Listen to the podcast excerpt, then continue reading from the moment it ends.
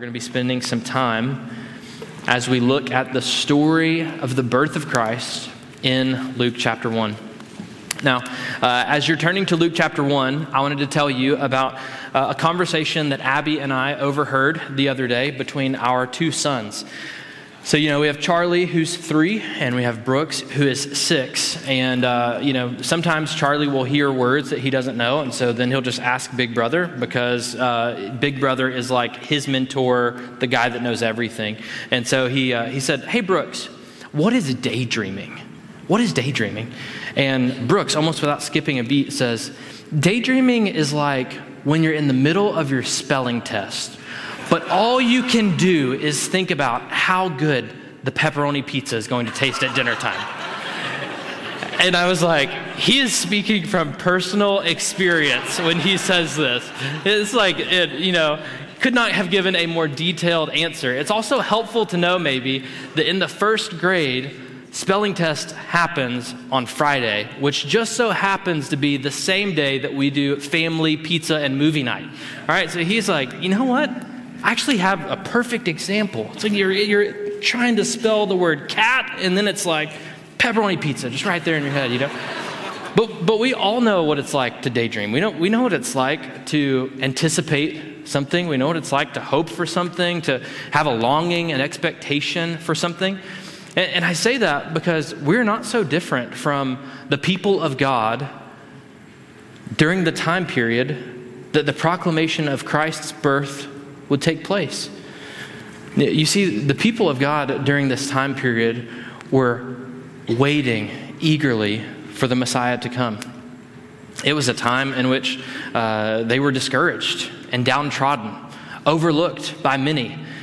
Uh, yes, there were moments in Israel's history where they were the kingdom, where their kings were powerful, but at this point, those days were long gone. Yeah, there were moments that there were revivals and, and there were moments that maybe the future looked bright, but most of those had, had fizzled out long before they really got going. And then history continues, and, and we know how the story goes. Yes, they returned and they were able to rebuild the temple, they were re- able to rebuild the city, but what happened? Alexander the Great came. He established Greek culture as kind of the primary kingdom. And then, not long after that, the Romans took power and they added to pagan practice. And I wonder if the people of God, staring at the promise of Isaiah, even as we read this morning, wondered if it would ever come to pass. I mean, it seemed like the whole world had moved on at this point. It even seemed as if maybe God had moved on. The prophets had been silent for 400 years. There was, there was perhaps little hope during this time period. But what do we know from Galatians 4 4? That God had not forgotten, but when the fullness of time had come, God sent forth his Son, born of a woman, born under the law. You see, God had been sovereignly and strategically working out every single detail of the moment when he would fulfill these promises. The moment in which the Son of God would enter the world, the moment in which hope would come, and the things that were dreamed for would come to pass.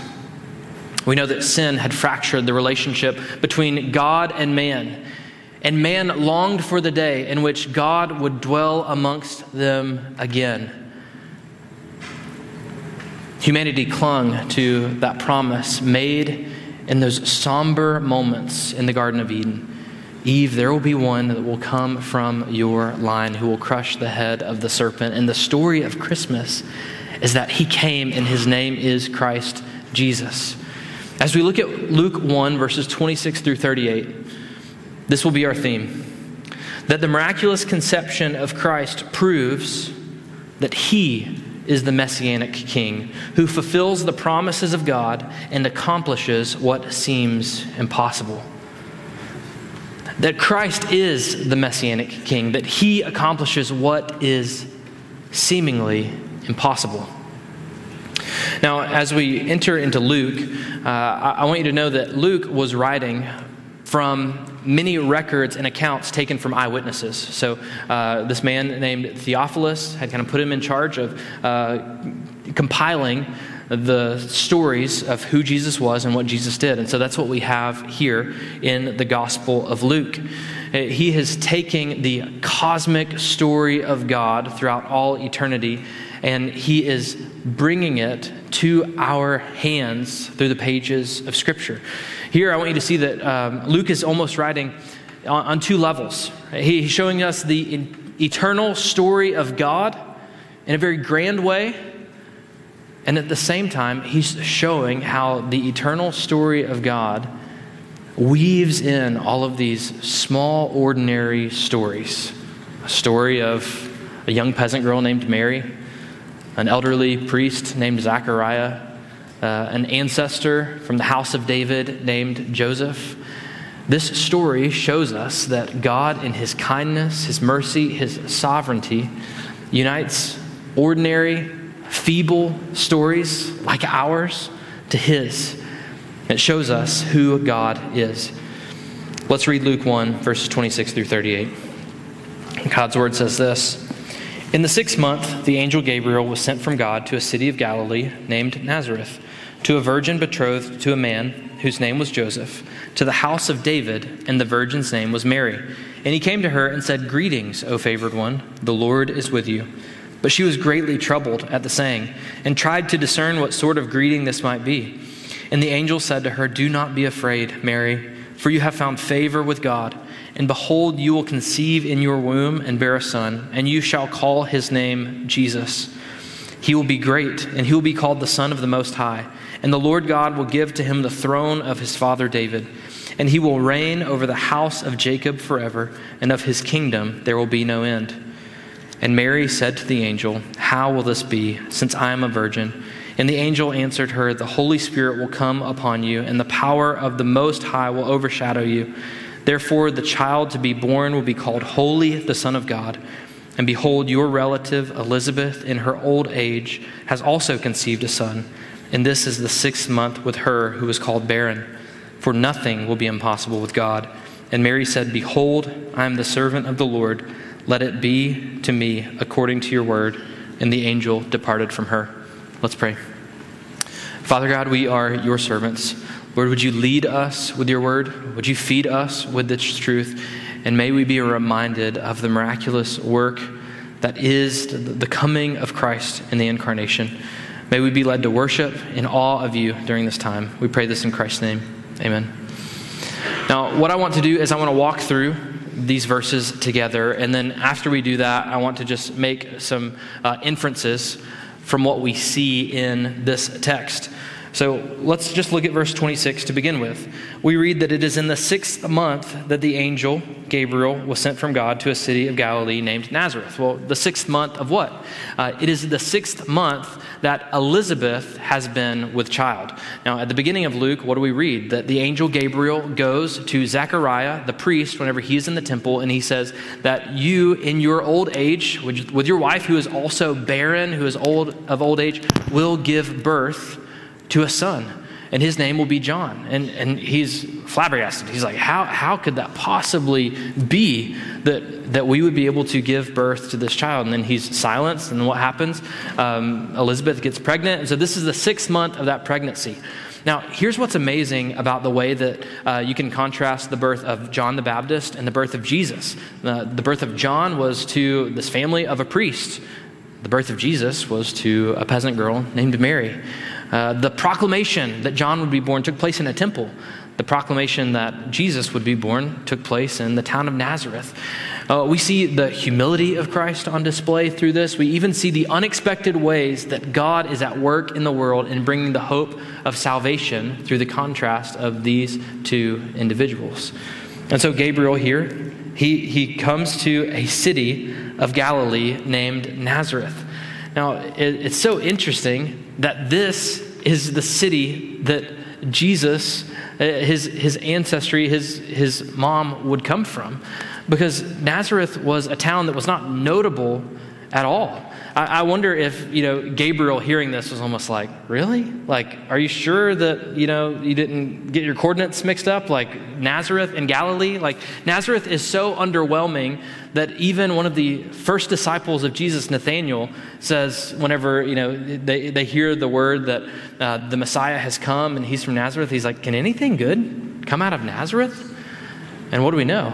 That yes, something good can come out of Nazareth. God Himself would come out of Nazareth. And so we, we continue to see God's unexpected plan unfold. Verse 27, it says that Gabriel came to a virgin betrothed to a man whose name was Joseph of the house of David, and the virgin's name was Mary. Now, what do we know about Mary? Who, who is Mary? Well, we read here that she's a virgin, she's betrothed to a man, which is kind of like engagement and that she is from Nazareth. I was reading a commentary this week by a guy named Kent Hughes, and uh, he's very blunt whenever he talks about the trajectory of Mary's life if nothing takes place at this point, if she just grows up as a normal young girl from the town of Nazareth. He said, From all indicators, her life would not be extraordinary. She would marry humbly, give birth to numerous poor children.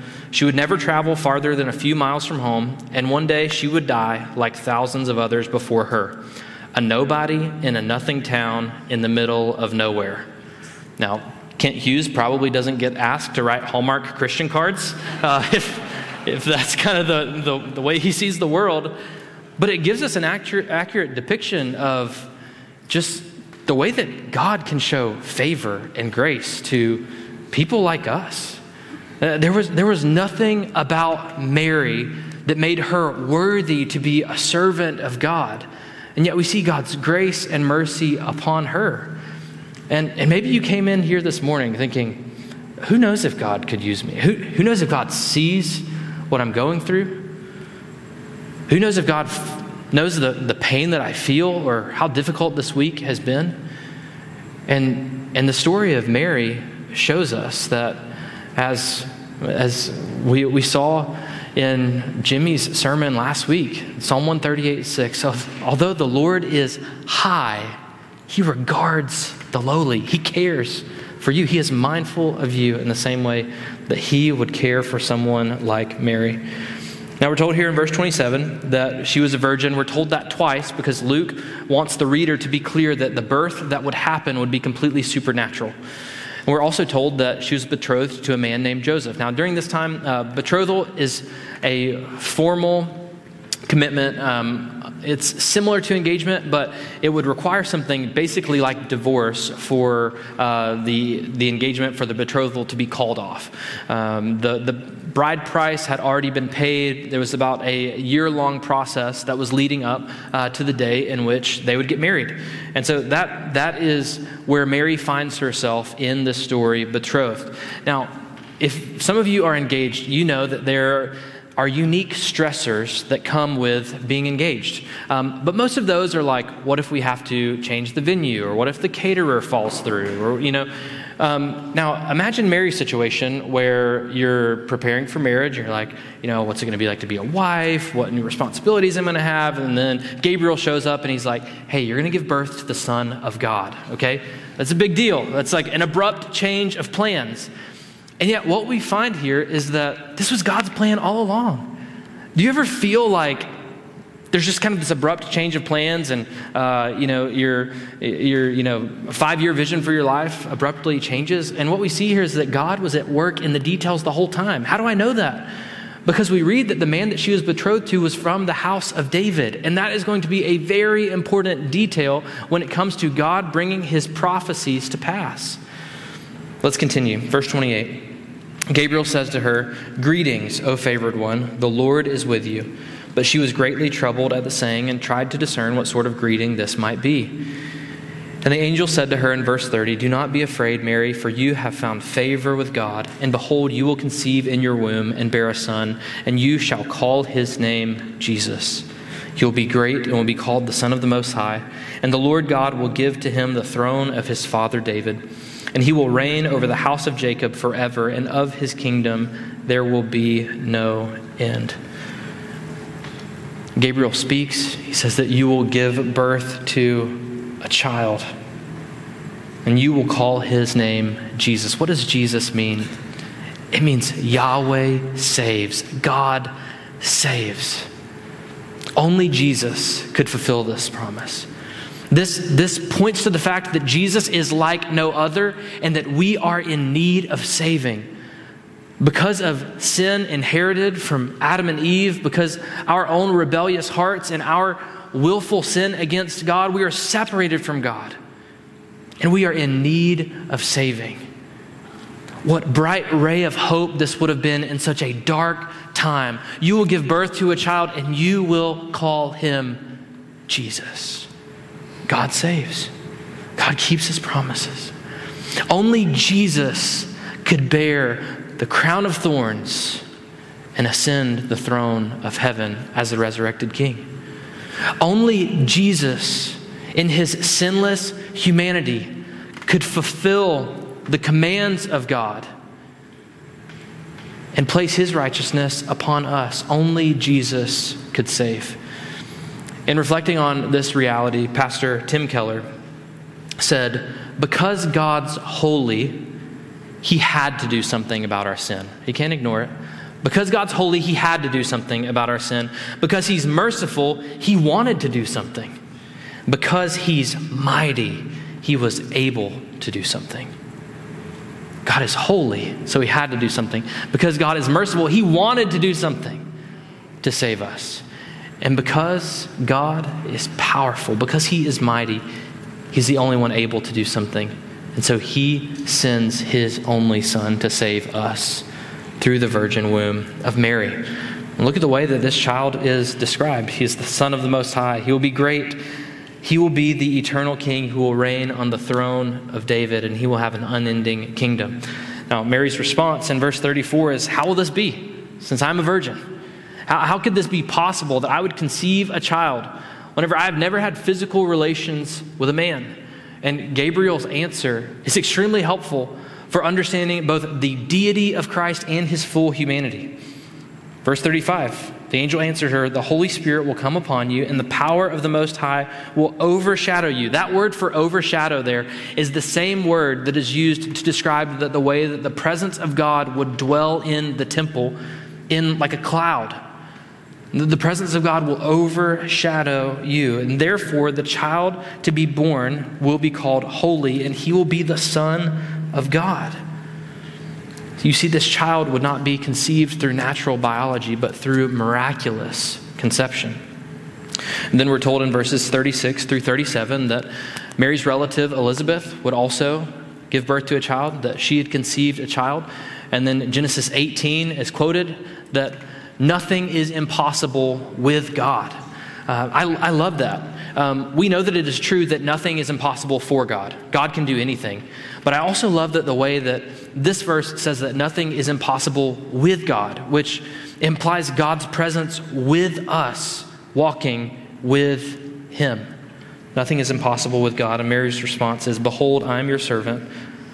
Let it be to me according to your word. And the angel departed from her. Mary takes her humble seat in the theater of God's glory as the instrument that he would use to bring about his eternal plan of redemption. What's amazing? I, I love this story, and, and, I hope you do too. I want to I uh, draw a few things out of it. Um, First, let's look at two realities that establish the identity of Christ. We're going to look at two realities, two actions, two responses. Um, don't worry, the first one will be the longest, just per usual. That's, that's how we'll do this thing. First, I want you to see Christ's miraculous conception. what do we see here? That Mary is a virgin. That's, that's told to us in three different ways. First, Luke says twice that Mary was a virgin. And then she herself says, How will this be because I'm a virgin? Now, let me ask you a question. How much does the virgin birth of Christ or the virgin conception of Christ, how much does that affect your faith? I heard a pastor about a decade ago say, um, hypothetically, if if there was archaeological evidence that discovered that Christ had a biological father, that he was not conceived of the Holy Spirit, that uh, he was not born of a virgin, you know, should that really affect the foundations of our faith that much? You know, he said, if our faith can be rattled by such a small detail, then how strong is our faith really? Now, hopefully, you, like me, hear that and think, this guy doesn't understand how big of a deal this is. This is a first tier issue. This is vital to understanding who Christ is. If Christ was not conceived of a virgin, then what? Scripture isn't true. Then Jesus lied about his own identity. Then the prophecies that were prophesied in the Old Testament didn't actually come to pass.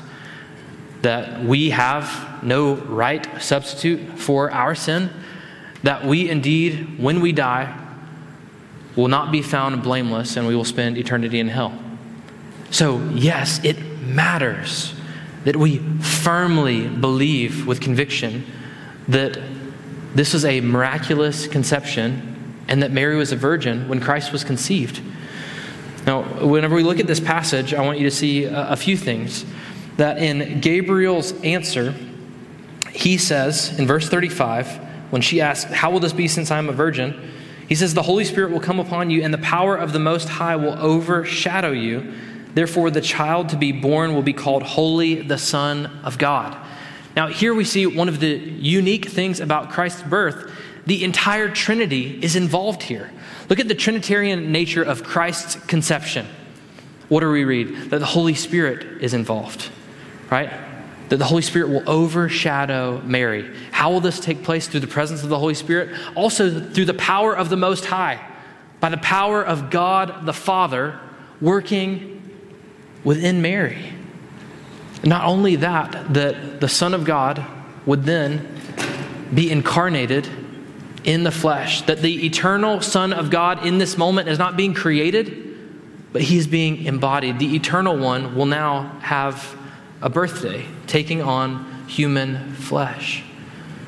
Uh, we see the Trinitarian nature of God's work in the conception of Christ uh, we also see that the Holy Spirit, in, in the same way that we see him hovering over the waters in the beginning of the creation narrative of Genesis, as he is as God is speaking and creation is happening out of nothing, ex nihilo, in the same way, he is bringing about life in a unique way in the womb of Mary.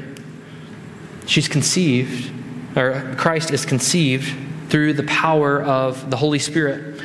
And why does this matter? Because it results in two things. First, it displays the filial relationship between God the Father and God the Son. This is why he can be called the Son of the Most High. This is why it says that he is holy, the Son of God. So, not only that, it shows the filial relationship between God the Father and God the Son, thus declaring that Christ is fully divine. It also shows that Christ is holy that he has a nature that is unlike any other. Let's look at these two. Verses 32 and 35 both say that Christ is the Son. His deity is undeniable because of the work of the Holy Spirit, because he is conceived through the work of the Holy Spirit and through the power of the Most High. He is divine. He is the Son of God. He is one who is both fully human and fully God. This is why the prophecy, prophecy of Isaiah 7:14 would be fulfilled in his coming.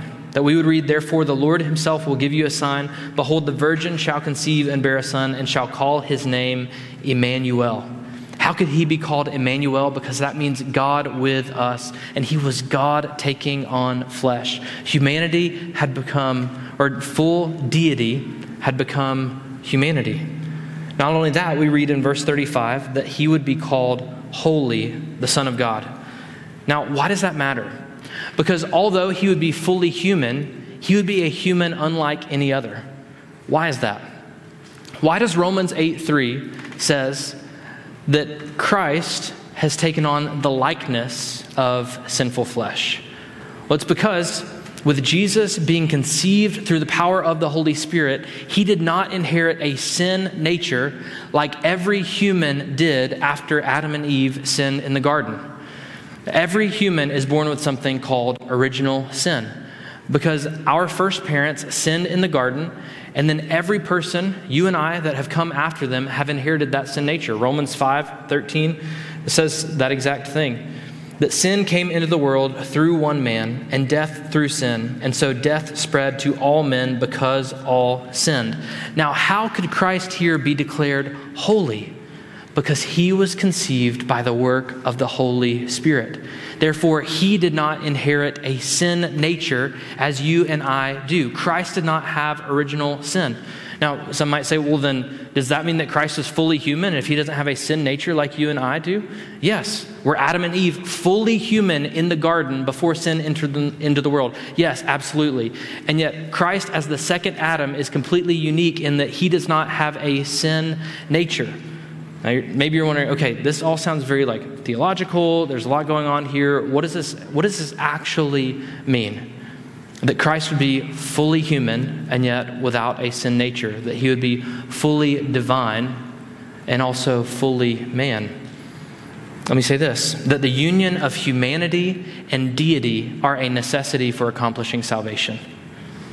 That the unity of humanity and deity are necessary for accomplishing salvation.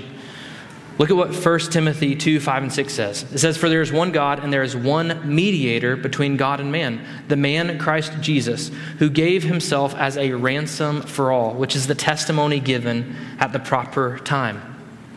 You see, only one who is fully human could bear the penalty for humanity's sin.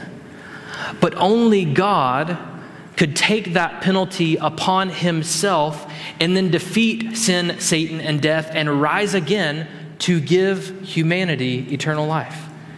The unity of humanity and deity are, necess- are a necessity for accomplishing salvation. This means that we have an all sufficient Savior who is a mediator between us and God. Not only that, if Jesus had any sin of his own, then he could not bear yours. Why does it matter that Christ is holy? Why does it matter that he does not have a sin nature? Because if Jesus had any sin of his own, he could not bear your sin. But as one who is blameless, as one who is sinless, as one who is perfectly righteous in every way, he can take upon your sin and exchange your sinfulness for his righteousness and declare you right with God. This is what 2 Corinthians 5:21 says. For our sake he made him to be sin, who knew no sin, so that in him we might become the righteousness of God. God made him be sin. He took all of your sin and he placed it on the one who had never known sin. So that in him, when you trust in him, when you place your faith in him, you would become righteous before God.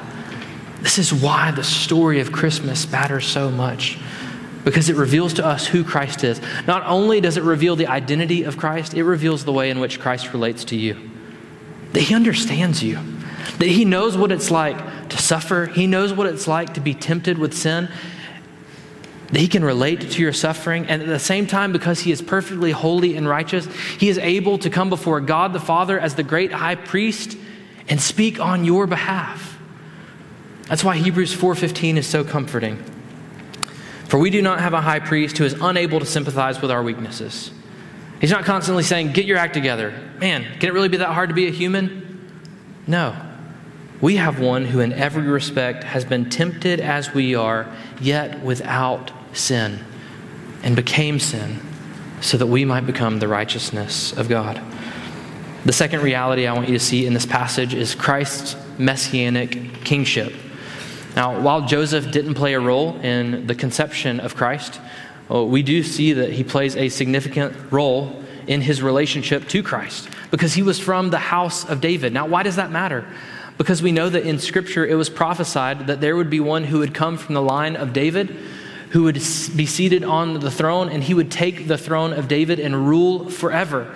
Now, many people believe that the genealogy that is given in Luke is Mary's genealogy. And so, uh, if, if that's true, she also comes from the line of Judah. She would also be connected to the house of David.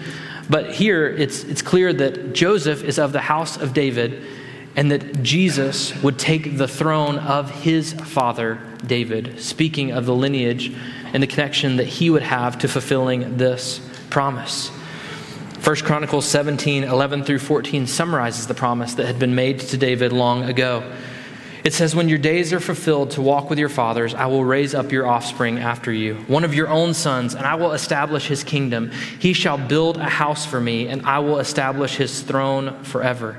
I will be to him a father, and he shall be to me a son. I will not take my steadfast love from him as I took it from him who was before you. But I will confirm him in my house and in my kingdom forever, and his throne shall be established forever. See, Gabriel here, as he speaks to Mary, is saying, This promise is being fulfilled. The Son of the Most High has come, and he will reign on the throne of his father David forever. This reveals to us the reality that Christ is the exalted king. And let me say this if all of creation is commanded to bow to the kingship, kingship of Christ, why do we so often live like we are an exception?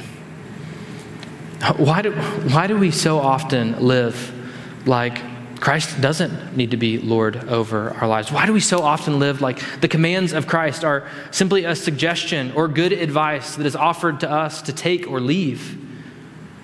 We, we see Christ as Savior, yes, but also as Lord. There's no limit to his jurisdiction. He has given us his word, not only to obey, but as the good shepherd who leads. And we flourish under the lordship of Christ, under his kingly rule. He alone deserves to be on the throne of our hearts. Brother, sister, are you anxious this morning? Isn't it good to know that your life is ruled by a good and kind shepherd who knows better than you do? And so we, we hear this promise made to Mary, but receive it as a great comfort and encouragement for ourselves. There are two actions that accompany the incarnation. First, and perhaps this is obvious because we've already alluded to it so much, but God's promises are fulfilled. God's promises are fulfilled in the promise that Christ would be conceived of the Virgin Mary.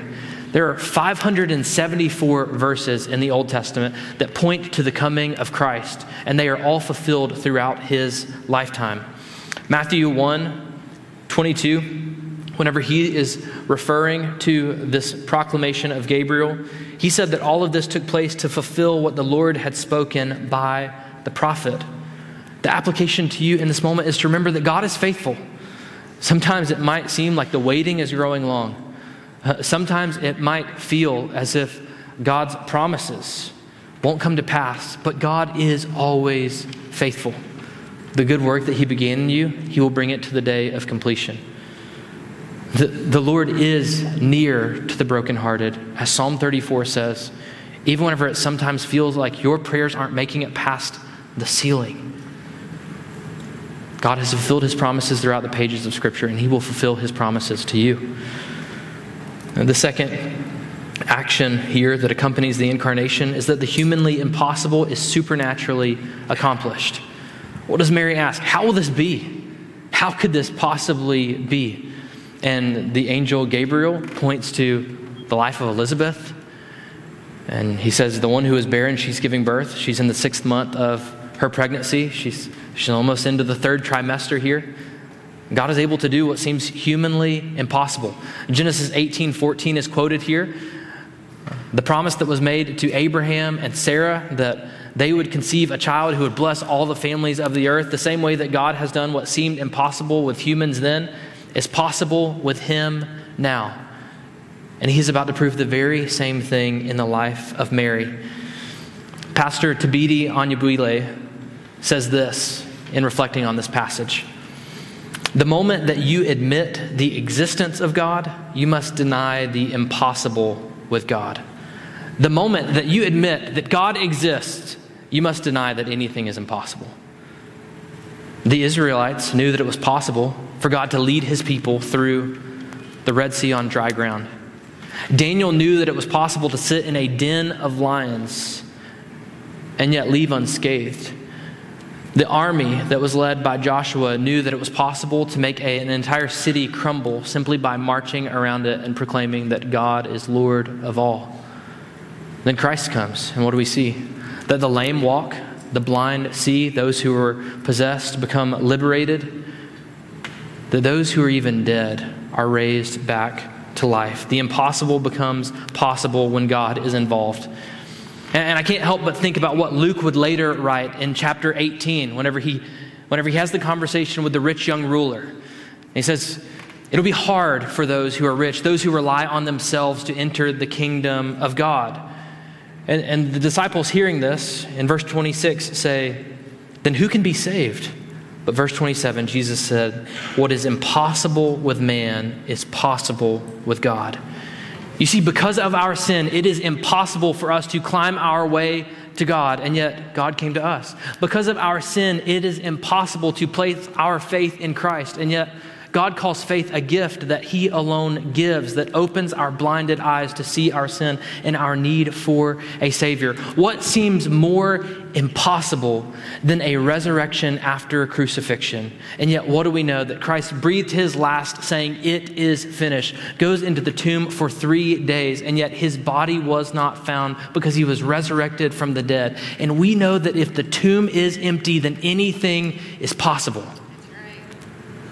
So let me ask what is your, how will this be? How could this be? Lord, you know I've been battling this same addiction for years. Can I really be free of this? Lord, you know my marriage is on the rocks. I don't know if there's any way forward. Can you really restore this? Lord, you know that every time I try to bring up any kind of spiritual conversation with my brother, with my dad, they shut it down. Lord, I'm trying to work up the courage to, to start a Bible study at, at, work or to walk across the street and, and meet my neighbor, but it seems hard.